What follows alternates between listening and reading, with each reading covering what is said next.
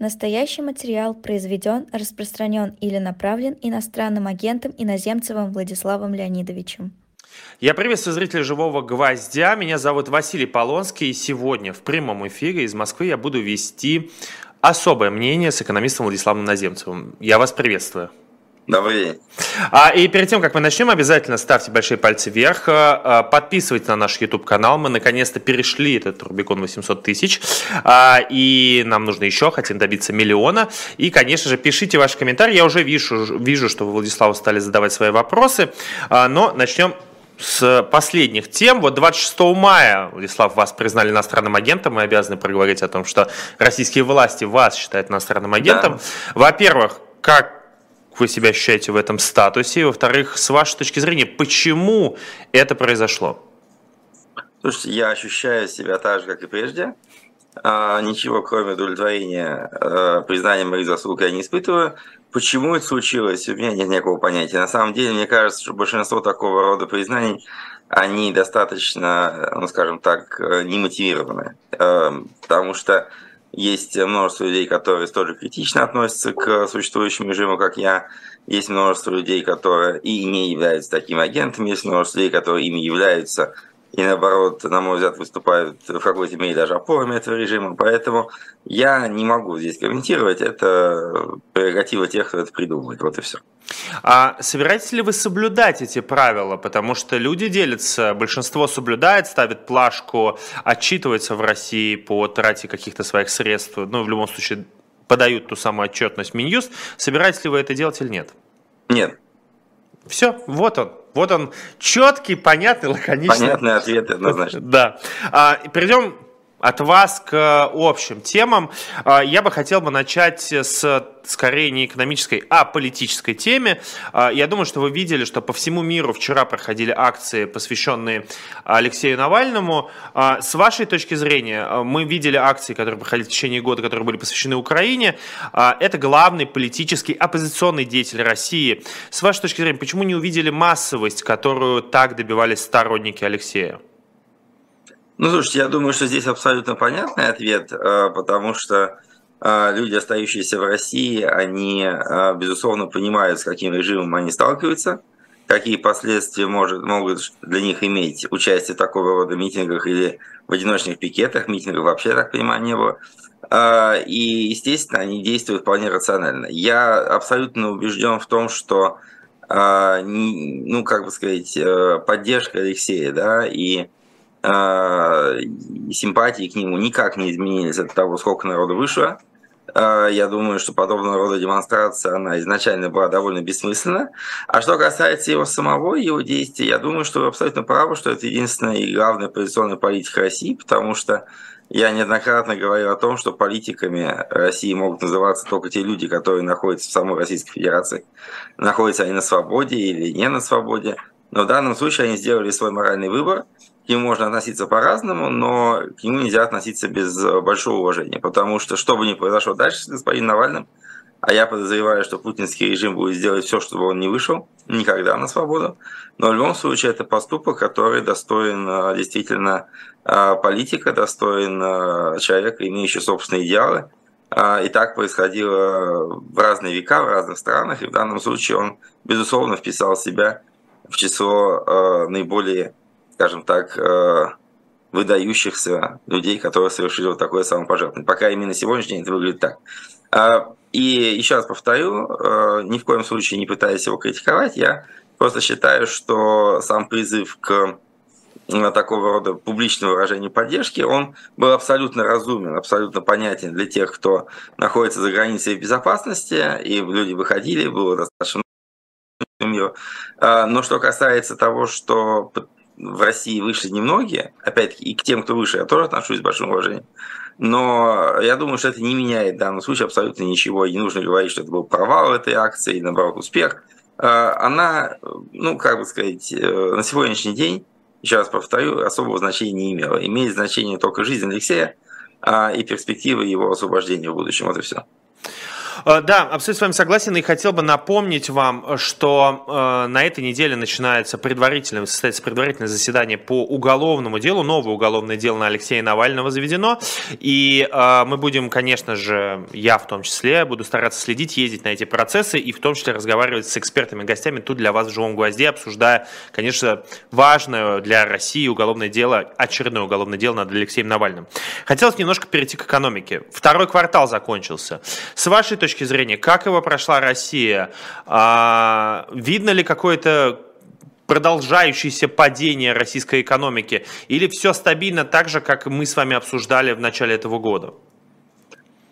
Ну, слушайте, я бы сказал так, что российская экономика э, сейчас, э, в общем, за этот квартал, я бы сказал, не произошло ничего особо нового. Э, то есть мы видим продолжающуюся ситуацию, в которой некоторые отрасли российской экономики, как они рухнули, так они и лежат.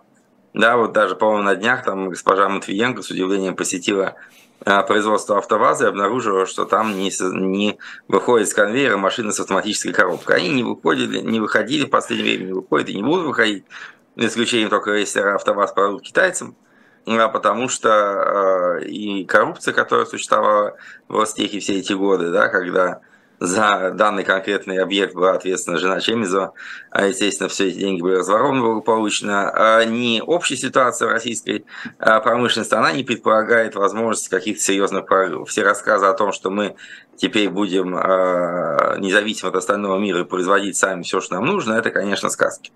Вот. То есть вот ряд отраслей, они находятся в таком перманентном упадке. Но при этом, с одной стороны, российская экономика, я об этом тоже много раз говорил, она справилась, на мой взгляд, с шоком, который был связан с энергоносителями. А, объемы экспорта э, нефтепродуктов и нефти близки к рекордным. Да, цены более низкие, чем они были, допустим, в прошлом году, но опять-таки, еще раз повторю, для бюджета это вполне достаточно. Возможности заимствования эмиссии остаются высокими. То есть на ближайший год-полтора никаких проблем в финансовой сфере я, честно говоря, не наблюдаю. А, в остальном, э, главная особенность, главное последствие этой войны – это э, устойчивое э, снижение качества жизни населения, качества жизни населения. В данном случае речь идет не о доходах, которые государство будет стремиться компенсировать, и, безусловно, она будет стремиться делать это тем более активно, чем ближе э, впереди, так сказать, президентские в кавычках выборы. Э, но качество жизни все равно будет падать, потому что а, исчезает возможность а, получения качественных импортных товаров, увеличивается доля кустарного производства, начиная там от, от авиационной промышленности, вот, и кончая многими товарами народного потребления. Соответственно, параллельный импорт будет постоянно доставлять в страну все менее и менее качественные товары. Мы будем переходить от европейских и американских товаров к китайским. Это заметно уже сейчас, например, автомобилестроение прежде всего, но и многих других отраслей. То есть в данном случае, еще раз повторю, экономика стагнирует, она не имеет источников роста, но э, перспективы ее падения и краха, которые обсуждаются очень активно весь прошлый год, они, на мой взгляд, сегодня отошли на второй план. То есть я думаю, что к этим темам раньше следующего лета возвращаться, ну, в значительной мере бессмысленно. А вот, э, вот вы сказали следующего лета. Вот мы постоянно видим эти новости. Я вот сегодня, когда готовился к эфиру, э, листал э, разные экономические телеграм-каналы и СМИ, и я абсолютно был поражен тем, что, ну, как бы вот через новость тут где-то 30 миллиардов нефтегазовый э, неправильно рассчитали, тут столько-то, тут столько-то. И мы видим, что, ну, как бы, одни минусы, везде какие-то потери, плюсы только происходят в кабинете, где смотрят карту э, 17 века э, и пытаются найти там Украину. А в связи с этим вопрос, когда мы, ну вот я не экономист, я юрист no. по образованию. И у меня как бы э, знания в экономике всегда были такие. Десятилетка прошла хорошо, неплохо, значит следующая будет еще лучше. Когда нам ждать вот именно если высчитывать экономически, когда нам ждать реальных потрясений, как, например, 98 -го года, да, там, например? Нет, 98 -го года, 91 тем более ждать не нужно вообще в ближайшее время. А, я думаю, что еще раз повторю, понимаете, чего можно ждать? А, можно ждать вот такого, такой увеличивающейся усталости во многих отраслях, а, когда действительно вот эти провалы, которые есть во многих э, сферах, которые касаются многих отдельных предпринимателей, многих отдельных бизнесов, эти провалы будут постепенно-постепенно сливаться во что-то более серьезное. Вопрос заключается в том, когда это э, слияние может э, обернуться чем-то видимым на поверхности явлений, чем-то, что может повлиять на общество. На мой взгляд, этого не случится, э, как самое раннее лето, э, не случится раньше, чем летом следующего года. Почему? Объяснение у меня следующее, что до этого времени у России есть возможность ведения войны, я думаю, что она будет вестись, ну, может быть, в менее позиционном варианте, если Украина начнет контрнаступление. Но в любом случае у меня нет никаких оснований предполагать, что до президентских выборов э, война будет установлена. Это не ситуация 96 -го года, когда Ельцину было нужно заключить любые соглашения с Чечней э, накануне выборов. Наоборот, э, любые соглашения будут восприняты сейчас и элитами, и населением как провал, как поражение – Поэтому я думаю, что до э, марта-апреля следующего года война будет продолжаться. Э, соответственно, да, э, по разным подсчетам, сегодня российский бюджет тратит на нужды войны в Украине где-то от 6,5 до 10 триллионов рублей в год. Это очень большой объем денег. Но еще раз повторю, используя резервы, используя заимствование, используя эмиссию, не вызывая радикальных потрясений в сфере инфляции – государство может продолжать это финансировать, э, ну еще раз говорю, на протяжении приблизительно года от сегодняшнего дня как минимум. И вот дальше уже возникнет серьезные проблемы, связанные с тем, что нужно будет либо ограничивать финансирование войны, либо сокращать социальные расходы, которые сейчас, в общем-то, особо не растут, но, по крайней мере, не поддерживаются на нужном уровне. Вот. И тогда уже перед правительством будет стоять очень много выборов, много альтернатив относительно того, что делать дальше. Но пока, я думаю, мы находимся в таком состоянии некого туннеля, где никаких серьезных решений приниматься не будут. Более того, я бы сказал, что власть сама категорически не хочет принимать никаких серьезных решений. Она надеется на, то ли на то, что все рассосется, то ли что-то случится, то ли изменится позиция Запада, то ли окажется неудачное украинское наступление, то ли еще что-то произойдет. Но в любом случае, пока вот ощущение такого, знаете, анабиоза. То есть давайте вот мы плывем по течению, утро началось, э, вечер закончился, страшно ничего не произошло. Но даже если произошло что-то серьезное, будем считать, что это не очень важно. Доживем до завтра, там посмотрим. И вот так этот процесс идет. Экономика, она гораздо более инерционна, чем политика. Это мы видели прекрасно в течение всего прошлого года. Она сегодня является, скажем так, фактором устойчивости режима в большей мере, чем фактором его возможного подрыва. Не помню, откуда это, пока шумят пушки, экономика стоит, э, а работает политика. Что-то это из какого-то кино. Ну, не может пом... быть, типа того, да. Экономика на самом деле, потому что она, как ни странно, да, все говорили до войны, э, каждый из экспертов соревновался друг с другом в том, насколько она государственная, насколько государство контролирует все и вся. А в результате оказалось, что в значительной мере экономика все-таки частная.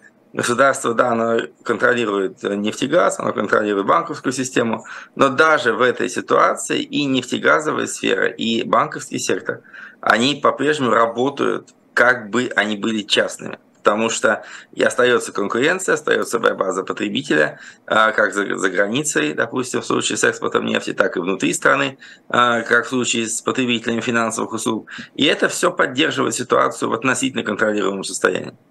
А вы Э, сами начали отвечать на этот немножко вопрос, вспомнив Матвиенко с ее приездом и узнаванием, что на российских машинах нету э, э, коробки, автоматической коробки передач. Я хотел у вас узнать, я тут заинтересовался этим китайским автопромом не на уровне новостей, а на уровне прям изучения. Я смотрю там разные да. фильмы уже целые сняты о том, как они подняли этот автопром. Это правда какое-то настоящее китайское чудо, по-другому не назовешь. Но я обратил внимание, что каждый обзор, каждая презентация презентация этих автомобилей, а, она рассказывает чуть подробно, что и двигатель, и коробки, и какие-то составляющие, это все не китайское. Китайское это чаще всего оболочка, дизайн, может быть, какие-то элементы и так далее. Но сами технологии – это не китайские технологии, это европейские, американские технологии и так далее. Извиняюсь. В связи с этим у меня к вам вопрос немножко исторический. Мы всегда, сколько, ну вот мне 35 лет, я всегда слышал все плевки, сам плевал в российский автопром. Почему в России невозможно было за 30 лет а, построить что-то хотя бы подобное, потому что, ну, правда, мы видим весь этот ряд китайских автомобилей, и я в каршеринге, в том числе в Москве, езжу на них. Это, правда, неплохие машины, это уже не, не тот Китай. Да. Конечно. В связи с этим у меня вопрос, почему в России вообще не, мы даже не, мы так далеко находимся от этого, что даже смешно сравнивать наш автопром и китайский? Слушайте, здесь очень много причин. Давайте э, я попробую, э, как я могу объяснить. Э, вы, можете поправить, если вы изучали вопрос специально. Значит, что касается китайцев. Э, вы сказали ключевое слово, да? Китай, технологии изготовления там коробки или других элементов узловых автомашины не китайские. Это совершенно, это совершенно очевидно, потому что, конечно, автоматическая коробка была создана не в Китае, патенты на ее э, были выданы не китайским компаниям, это всем абсолютно понятно. Но при этом уже больше 40 стран в мире совершенно независимо производят эти коробки на сегодняшний день. Э, что происходит? Да, китайский автопром развивался приблизительно таким же образом, как развивался в свое время то же самое, допустим, корейский автопром. Когда развивающаяся страна привлекает иностранного инвестора, иностранный инвестор строит предприятие. В Китае это было выражено самым четким образом. Э, рядом с этим предприятием, на этом предприятии проходит практически повышение квалификации, даже образование получает техническое. Тысячи китайских инженеров и рабочих высококвалифицированных. Дальше какая-нибудь китайская государственная или частная компания э, создает параллельно там, в другой провинции похожее предприятие автомобильное, привлекает на него этих работников, которые знают западные технологии. Где-то часть технологий воруется, где-то покупаются патенты и возможности для создания таких же коробок или других агрегатов, и возникает китайский автомобиль. Да, до поры до времени на китайских автомашинах стояли западные коробки передач, соответственно, с западными э, марками. А впоследствии китайцы стали производить их сами, конечно, кое-где отчисляя какую-то денежку за использование патентов. Здесь никто в данном случае не говорит о полной краже технологий. Хотя, еще раз повторю, эти технологии довольно банальны с позиции сегодняшнего дня. То есть, э, что делали китайцы всегда и всюду? Они учились у Запада, и старались, может быть, не достичь того же самого уровня, но, по крайней мере, максимально успешно коммерциализировать то, что было на Западе взято. Это очень правильно. Более того, я могу, конечно, показаться очень неправильным с точки зрения Э, наших либеральных коллег, но я никогда не осуждал вот это масштабное воровство технологических э, концептов, которые делали китайцы. Потому что на самом деле, если ты хочешь оставаться впереди э, вот этой индустриальной гонки, ты должен не просто запатентовать что-то на 50 лет и с этого стричь купоны, ты должен постоянно изобретать что-то новое, понимая, что те, кто украдут у тебя старый вариант, они, может быть, сделают это очень хорошо, но вряд ли они перескочат на следующий этап, потому что только тот, кто создал предыдущий сам, тот может перейти дальше. Вот, в этом отношении, еще раз повторю, китайцы сделали очень много достижений. Это касается и автомобилестроения, и самолетостроения. Только что взлетел э, и сделал первый коммерческий рейс их новый самолет, который, э, на который уже больше тысячи заказов. Да? Конечно, он сделан в кооперации с западными, западными компаниями, но все равно это по большей части китайский самолет. То же самое касается и скоростных поездов и многого другого. Э, в этом плане э, китайцы э, сделали самый успешный модернизационный проект, который мы видели за последние сто лет. Это совершенно очевидный факт. Потому что в той же самой России и Советском Союзе были тоже очень успешные модернизации, но, понимаете, главная проблема модернизации в том, что на каком-то этапе определенными усилиями государство догоняет развитые страны, ну, допустим, сталинская индустриализация 30-х, да, было построено много предприятий вполне э, сказать, высокого уровня с точки зрения тогдашней э, технологии. Да? Но после этого проходит 30-40 лет, эти предприятия варятся в собственном соку, нет ни международной конкуренции, нет ни сотрудничества с Западом, и все это снова приходит в упадок, потом приходится снова их модернизировать. Вот я еще там, когда Медведев был президентом, мы обсуждали все эти модернизационные темы, то я выдвигал в свое время тезис, что успех модернизации – это исчезновение необходимости новых модернизаций. То есть любая модернизация – это э, комплексный, государственно э, руководимый спектр усилий. Вот, вот мы проходим период модернизации. Если после этого мы можем расслабиться, и процесс идет сам с собой, то это успех. Если через 20 лет нам нужно снова все перестраивать, это неудача. Вот советский и российский опыт, да, это всегда опыт скачка, застоя, скачка, снова застоя, снова скачка, снова застоя. Китайский опыт это, или корейский – это прекрасный опыт модернизации, который дальше выкладывает путь для устойчивого развития на основе рыночной экономики, как это сейчас и происходит э, во всей Юго-Восточной Азии. Поэтому вот, собственно, отличие, на мой взгляд, Китая от России. При этом, опять-таки, понимаете, э, что сделала российская автомобильная промышленность? В чем была ее ошибка, на мой взгляд? В том, что в России была поставлена задача, изначально правильная, да, что западные компании приходят в Россию и должны свое производство здесь, так называемо, локализовывать. Э, ошибки, это сама идея была верная, но было две ошибки. Во-первых, никто в России не попытался использовать западные навыки и воспитанных на этих предприятиях рабочих для собственного производства. То есть в России не появилось за эти 20 лет ни одного, ни одной новой автомобильной компании, в то время как автомобилестроительной, в то время как в Китае появились десятки. Это был первый момент. Второй момент очень важный заключался в том, что когда мы говорим о э, э, локализации, то речь шла именно о цифре. Допустим, локализация должна составлять там 78%. И все. Это означает, что в стоимости автомобиля 78% этой стоимости должно составлять, должны составлять детали и услуги, произведенные и оказанные в Российской Федерации. Э, но это ничего не означало относительно э, материальной составляющей этой, э, этой локализации. Потому что, чтобы автомобиль был локализован, нужно, чтобы все его детали производились в России. Здесь было достаточно, хорошо, 78%, но у вас нет реле, у вас нет электроники, у вас нет автоматической коробки. Это и есть 20% стоимости. И слава богу, вы получили показатель, который дал Минпромторг, отчитались, и все довольны. А потом, когда выясняется, что э, производитель западный ушел, оказывается, что собрать такую машину невозможно. И эти 20% важнее, чем оставшиеся 80%. Вот это то, что китайцы изначально таких ошибок не допускают. Да, это правда. И главное, что я вот смотрю на весь этот автопром, и мне кажется, что в отличие от советского автопрома, это не какой-то уже подъем, а это уже история про стабильность, потому что модельный ряд, это уже не первый модельный ряд, уже второй или третий модельный ряд у многих марок, этих марок очень много и так далее. И, к сожалению, смотришь на все это, потому что Россия могла бы быть той страной, которая могла бы в том числе для Восточной Европы поставлять неплохие автомобили, если бы их тут делали. Ну, это верно, но, понимаете, опять-таки, это зависит от идеологии э, под, главного подхода, потому что, смотрите, в чем была российская идеология, допустим, самая простая вещь – свободная экономическая зона, угу. да, и то же самое отличие России и Китая.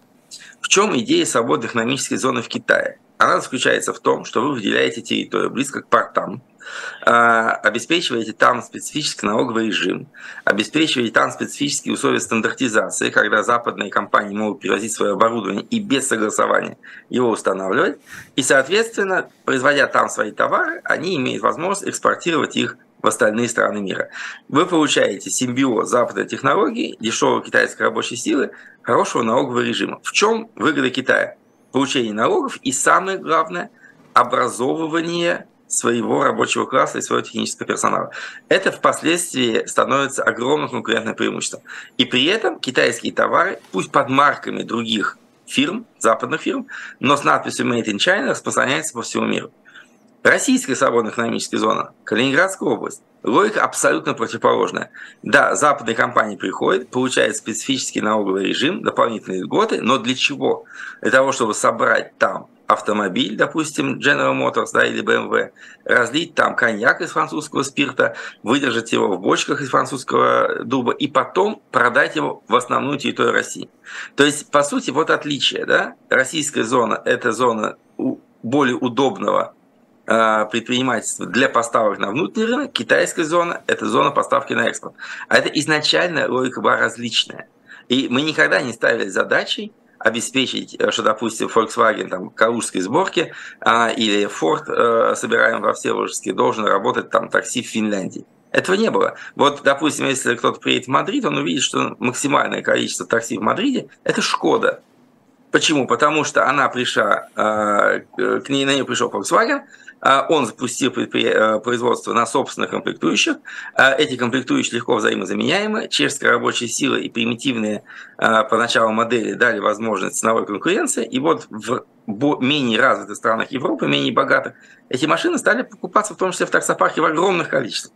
Вот. У нас не было никакой стратегии продвижения на внешнем рынке. Мы хотели в лучшем случае обеспечить себя. И это было все. И вот сейчас эта стратегия показала свою не очень высокую эффективность, скажем так.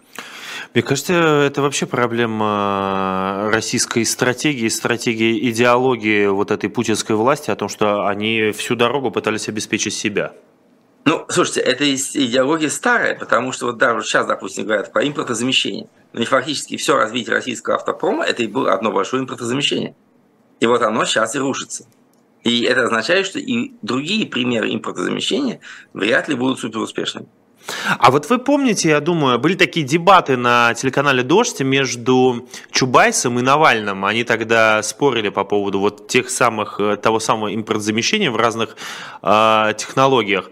С вашей точки зрения, э, слишком поздно а, они начали этим заниматься, нужно было раньше этим заниматься, потому что Чубайс тогда довольно открыто говорил о том, что они а, в, как называлось, в Роснано, Роснано, да, в Роснано добились довольно больших успехов. Навальный с ним тогда довольно активно спорил. Они слишком поздно стали этим заниматься, или это просто, как обычно, все было а, на русский авось, э, тут попробуем, тут попробуем? Ну, вы знаете, я бы сказал, что они этим не стали заниматься. О, даже так? Ну, даже так. А почему? С вашей точки зрения, ну, слишком маленькие объемы просто были? Нет, простите, а что импорт заместили?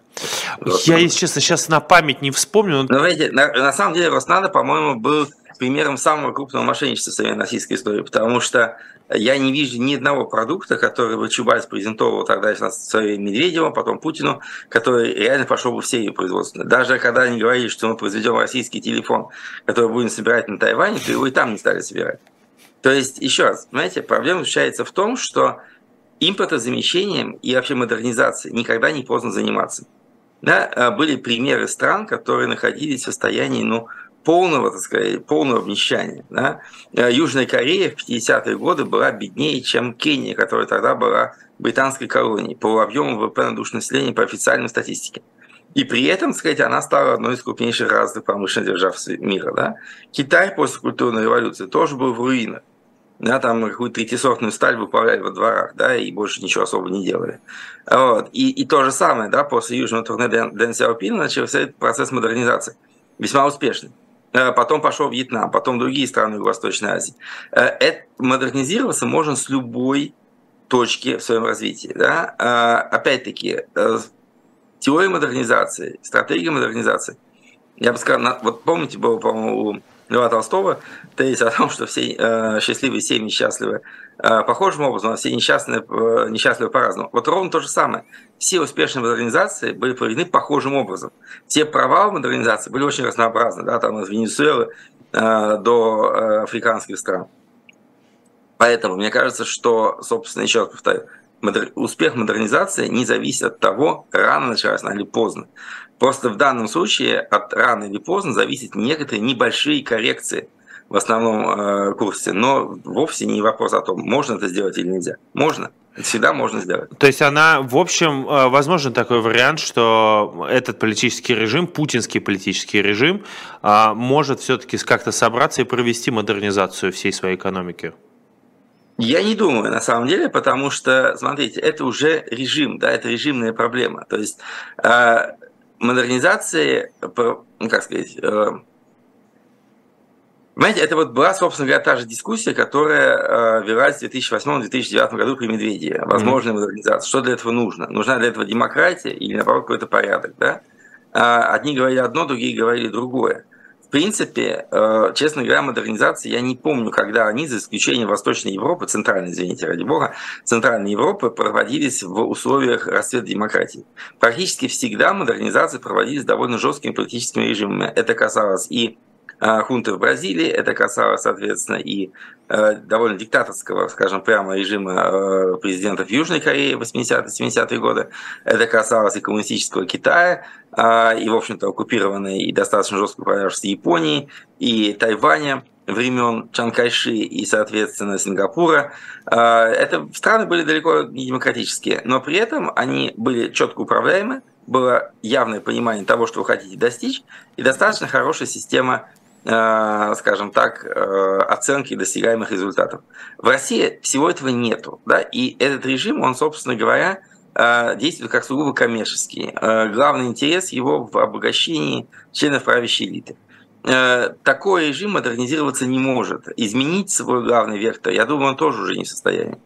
Вот, поэтому мне кажется, что если этот режим рухнет, то не надо даже рассказывать, что как много он у России украл, как много времени мы потеряли. Надо просто засучить рукава и заняться делом. И модернизация может быть проведена достаточно быстро. Да? Я думаю, что за 10-15 лет Россия может стать совершенно нормальной, развитой экономической страной э, в Европе, да, э, после ухода Путина и после окончания вот всех этих негативных политических последствий управления. Но этот режим, он уже реально не может сейчас ничего сделать, потому что он, во-первых, не мог, знаете, все модернизации так или иначе э, были, скажем так, обусловлены сцепкой модернизирующейся страны со странами первого эшелона. Эта сцепка невозможна. В лучшем случае можно присосаться к Китаю, что уже само по себе очень вторично. Да? Опять-таки, все модернизации проходили успешно с опорой на внешний рынок. Э, экспорт промышленных товаров из России сегодня большое количество стран практически невозможно, потому что первый мир это покупать не будет по политическим соображениям, Китай это не будет покупать по экономическим соображениям, он сам индустриальная страна, зачем ему покупать российскую индустриальную продукцию. То есть, еще раз говорю, этот режим, он поставил некую точку в развитии страны, за ним открываются новые возможности, но при нем уже их не открывается и не откроется. Да, 15 лет, еще, подождите, там нужно дождаться, пока закончится этот режим, плюс 15 да, лет. Да, звучит, не звучит не очень быстро, дожить бы до этого. А, друзья мои, небольшая пауза, 920 э, лайков у нас почти, точнее больше пяти с половиной тысяч нас смотрят. Давайте добьемся тысячи лайков и пойдем дальше. Большие пальцы вверх.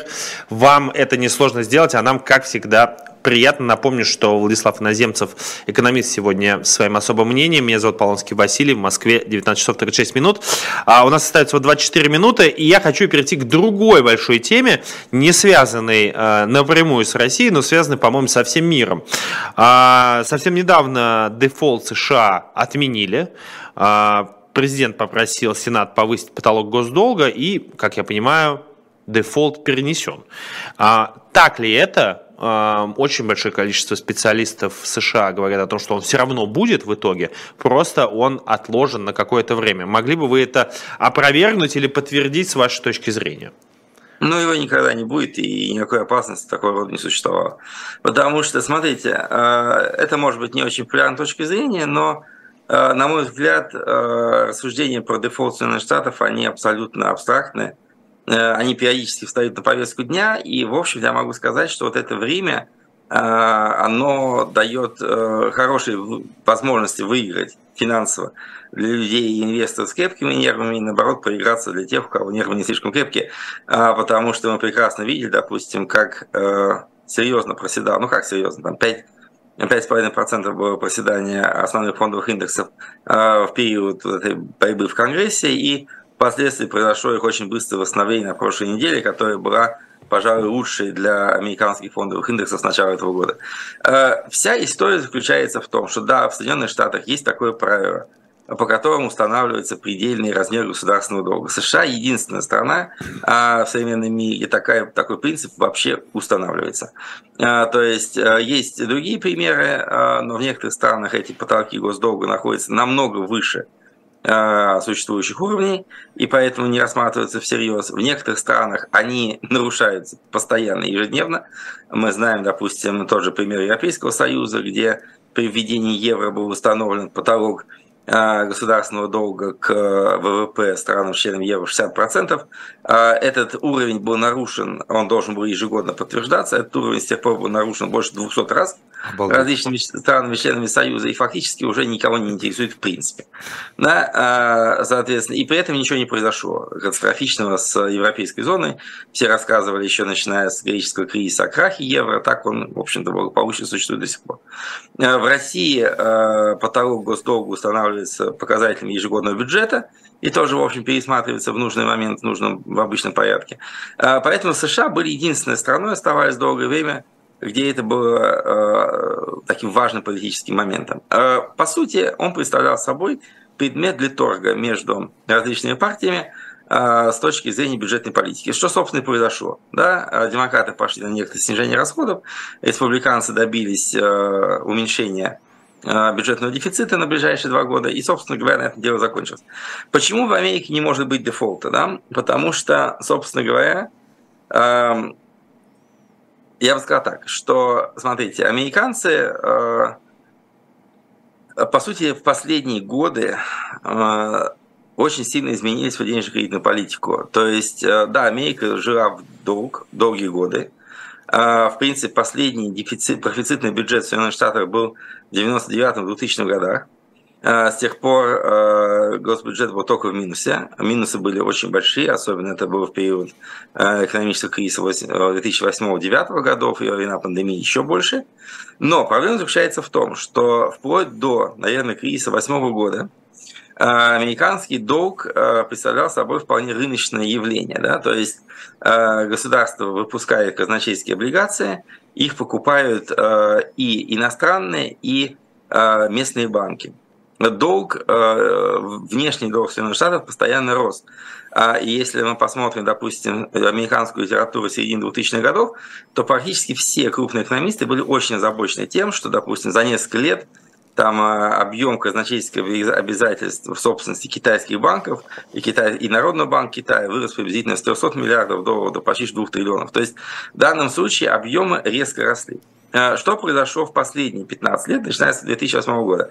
С 2008 года главным покупателем облигаций федерального казначейства стала Федеральная резервная система, то есть Центральный банк Соединенных Штатов.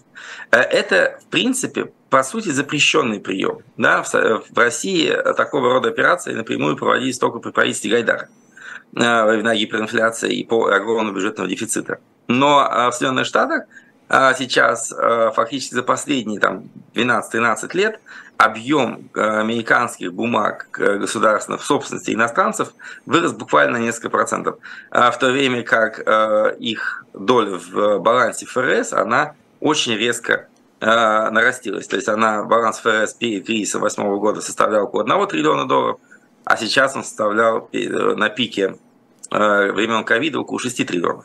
То есть вот эти огромные дополнительные заимствования, они в основном вложились в ФРС в качестве залога. А, это означает, что государственный долг Соединенных Штатов намного эффективен, то есть правительство занимает деньги, а, отдает облигации Федеральный резерв, э, платит проценты Федеральному резерву, конце года Федеральный резерв показывает прибыль, три четверти этой прибыли возвращается обратно в бюджет. А, и в этом отношении как бы э, возможности дефолта по сути никогда не существует, потому что ФРС может выкупить любое количество государственных облигаций. А, и таким образом, как бы зависимость э, Америки от внешнего мира, которая так много рекламируется, да, что типа вот Россия продаст облигации, Саудовская Аравия продаст облигации, будет дефолт. Его по большому счету нет.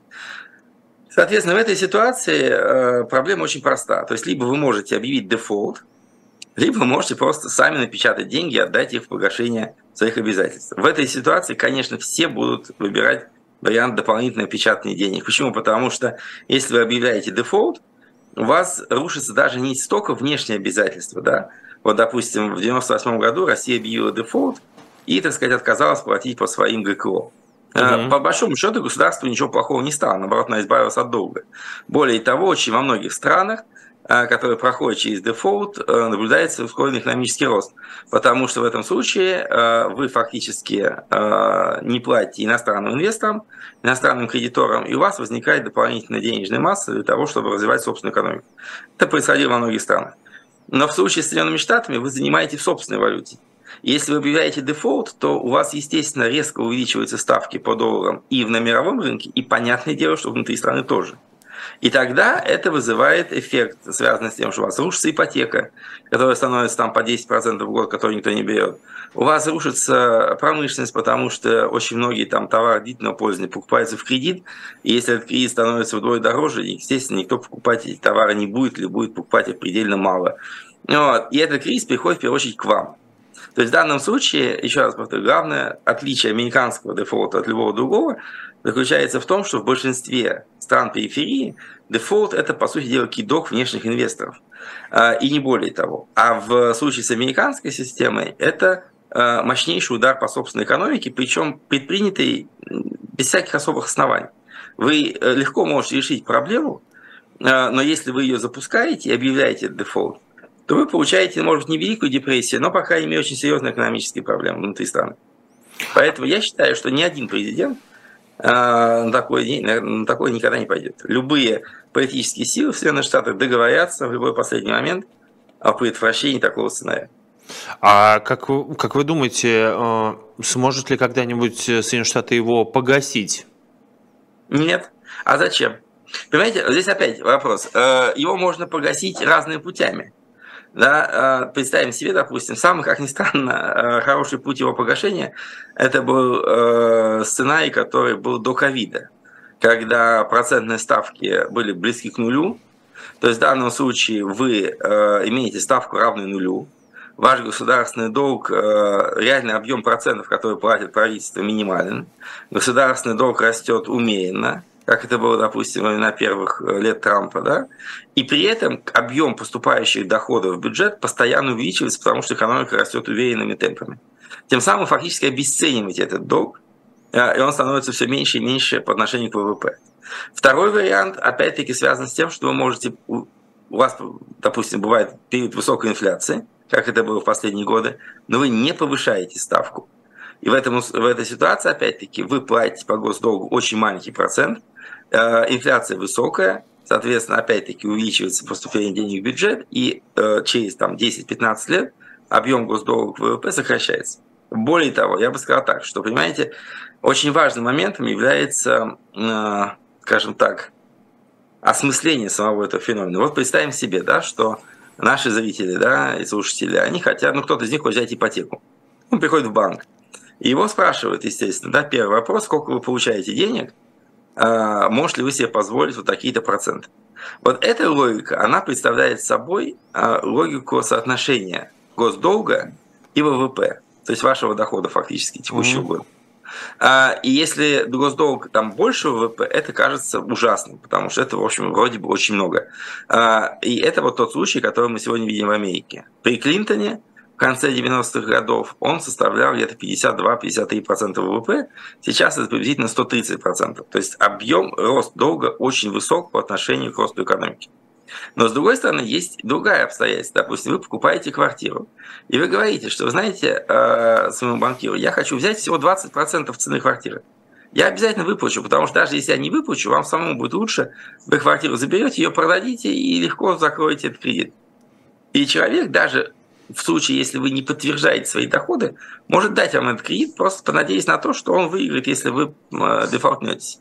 Вот э, если мы посмотрим на соотношение американского долга к объему национального богатства, да, то есть как активам доброхозяйств и корпораций и американского правительства, то он не растет на протяжении последних 60 лет. То есть он составляет приблизительно как раз колеблется в диапазоне от 20 до 26% от, от чистого национального богатства. То есть национальное богатство минус долг. И это очень важный момент. То есть это означает, что экономика в целом здорова. В том плане, что да, долги больше, но опять-таки эти долги больше под увеличившиеся активы. То есть э, фондовый рынок стал более дорогим, недвижимость подорожала несколько раз за эти годы. И в этом отношении как бы э, государственный долг Соединенных Штатов, он не становится намного больше, чем размер реального богатства Соединенных Штатов. То есть, э, если уж потребуется, условно говоря, его выплатить каким-то образом, да, я думаю, что это будет сделать достаточно несложно. Но еще раз повторю, никто не ставит себе такой цели, потому что в этом нет особого смысла на сегодняшний день, потому что вы легко это можете перекредитовывать, и эта система, она не вызывает никаких потрясений внутри экономики. Вот то, что последний раз, который мы видели а, такого рода, был в 2008 году, когда а, огромное количество частных заемщиков, которые брали ипотечные кредиты, не смогли их выплатить, да, и это вызвало серьезный финансовый кризис. Это был последний случай, когда именно экономика а, позвонила в звоночек, что долги слишком высоки. Но с тех пор закредитованность ипотечных э, заемщиков существенно снизилась по отношению и к их доходам, и к э, показателю ВВП. А, что я хочу сказать, вы одним своим этим ответом нашу программу можно было назвать уничтожители мифов, потому что вы уничтожили в моей голове какой-то миллиард мифов, просто которые существовали про американскую Знаете, у экономику. Очень, у нас очень много мифов относительно доллара да, и американской экономики. Например, вот все говорят, я не буду даже называть имена наших уважаемых коллег, если человека спрашивают, почему э, доллар столь устойчив, как мировая валюта, практически каждый экономист, э, включая самых выдающихся наших коллег, скажут, что потому что за ним стоит мощная американская экономика, потому что в долларах продается там нефть, многие другие сырьевые товары. Я скажу другое, что доллар важен только потому, что за ним стоит огромный американский долг. А, и если бы этого долга не было, эта бумажка была бы никому не нужна. Почему? Потому что э, даже на доллары, да, на долларовой бумажке вот, можно прочитать очень простую вещь. На ней написано, что this note is a legal tender for all debt, private and public. То есть эта э, бумага является легальным средством оплаты любого частного государственного долга. И это самый важный момент. Почему? Потому что э, когда, допустим, в мире происходит серьезный экономический кризис, то люди понимают, что порядка 70% всех долгов банков, корпораций, частных лиц в мире сделаны именно в долларах. Поэтому если вы занимали в долларах, и у вас начинает что-то рушиться в мировой экономике, ваша главная задача, если вы добросовестный плательщик, вы хотите вернуться из тугриков, рублей, украинской гривны, ну, китайского юаня в доллар, с тем, чтобы иметь валюту, в которой вы расплатитесь. А, поразительный факт, допустим, в э, Российской Федерации, 98 год, кризис, рубль падает несколько раз. 2014 год, украинский кризис, рубль падает несколько раз. Любое потрясение в экономике российской вызывает падение рубля. Смотрим на Соединенные Штаты Америки, 2008 год. Мощный кризис в американской экономике, в американской, не где-то далеко, в американской. И что происходит с долларом? Он безумно растет. В 2008 году в начале он э, к евро стоит 1,6 доллара за евро. К концу года, там, через два года он уже один к одному. Почему доллар растет на кризисе в Америке? Потому что во всем мире люди пытаются купить доллар с тем, чтобы выйти из долгов. Не будь у Америки такого долга, еще раз повторю, доллар никогда не стал бы мировой валютой. Это под, именно поэтому не становится такой валютой китайский юань. Потому что китайцы боятся долга и не наращивают его. Э, есть очень небольшой объем китайского долга, оборачивающийся за границей. И если этого долга в больших масштабах нет, то в чем спрос Ну юань? Какая валюта стран Центральной Европы роса наиболее устойчивая, начиная с конца 90-х годов? Вы можете ответить? Э, конца 90-х годов, мне кажется, что франк, нет? Нет, и Восточная Европа. Ну, а, Восточная Европа, я думаю, что... А, не, польское злото вряд ли. Не знаю. Чешская крона. А, чешская, что, да, логично, потому да. Потому что Чехия является чемпионом по заимствованиям в кроне. И отсюда мы видим очень мощный а, потенциал роста этой валюты, просто потому что создан большой рынок долговых обязательств в кроне, который начал формироваться еще в конце 90-х. Он намного больше, чем объем заимствований в польском золотом. То есть это фактически самый крупный заемщик в Центральной Европе, который не находится в зоне евро. И э, чешская крона устойчиво росла и к доллару, и к евро на протяжении 20 лет. Это подтверждение этой элементарной истины. Если в валюте нет долгов, эта валюта не нужна. Потому что вы можете купить нефть, переведя одну валюту в другую. Но вы не можете заплатить долг другой валюты, если у вас написано в кредитном контракте платеж в долларах. Вот и все. Да, это точно. Валютные ипотечники точно это знают. Э, э, я очень извиняюсь, просто не мог пропустить эту шутку. Вы показали только что россиянам 20 долларов. Я думаю, что все в шоке. Русские люди давно не видели, русские люди давно не видели доллара. А, в любом случае, хотел продолжить, э, не буду упускать эту тему. Я так получилось за последние три года побывал за последние два года, побывал несколько раз в Соединенных Штатах Америки и сравнил цены. И они выросли в полтора раза. Мы тоже как бы слышим, я хочу просто, вы так интересно рассказали, а что э, будет дальше с американской экономикой, потому что мы видим, что цены растут, что э, и сервис, и продукты становятся в Штатах все дороже и дороже. Этот дефолт, это конец этого кризиса, который э, так как бы пролонгировался из-за ковида, и он э, такой медленный и тягучий. Или нет? Или дефолт и вот эти все события с дефолтом никак э, не, не связаны с тем, что идет кризис в Соединенных Штатах Америки? Ну, смотрите, кризис как такового здесь не идет. Э, речь идет только о том, что да, действительно инфляция достаточно высокая. А, я бы не рискнул сказать по полтора раза, а, но, безусловно, где-то 20-25% за последние 4 года рост цен составляет. Этот рост цен очень неравномерен. Я бы сказал, что а, быстрее всего растут цены на то, что производится именно в США и в первую очередь на услуги. То есть если мы посмотрим на самые быстро дорожающие товары и услуги в Америке, это услуги туризма, это услуги гостиниц, кафе, ресторанов и так далее. Это то, что идет очень-очень быстро в первых рядах то, что э, может быть предметом международной конкуренции, дорожает намного медленнее. Более того, я бы сказал, что э, большинство товаров, которые, э, ну, массовые товары, да, начиная там от джинсов, условно говоря, и какой-нибудь бытовой техники, которая продается на Амазоне, за последние три года не подорожала вообще. То есть там, где максимальная конкуренция, где максимальный импорт, где максимально сложно, легко можно купить что-то, не выходя в магазин, а покупая по интернету, э, рост цен гораздо менее заметен. Э, еще раз повторю, это не то чтобы кризис, э, это естественное развитие, потому что вы можете подталкивать экономический рост в значительной мере, ну как бы, когда цены растут, естественно, предприятия готовы все больше и больше производить, потому что они понимают, в отличие, допустим, от Японии, да, где есть дефляция, что они продадут свой товар все выгоднее и выгоднее. Э, на фоне этого роста цен э, безработица в США сегодня на 50-летних минимумах. То есть практически экономика работает на полную занятость.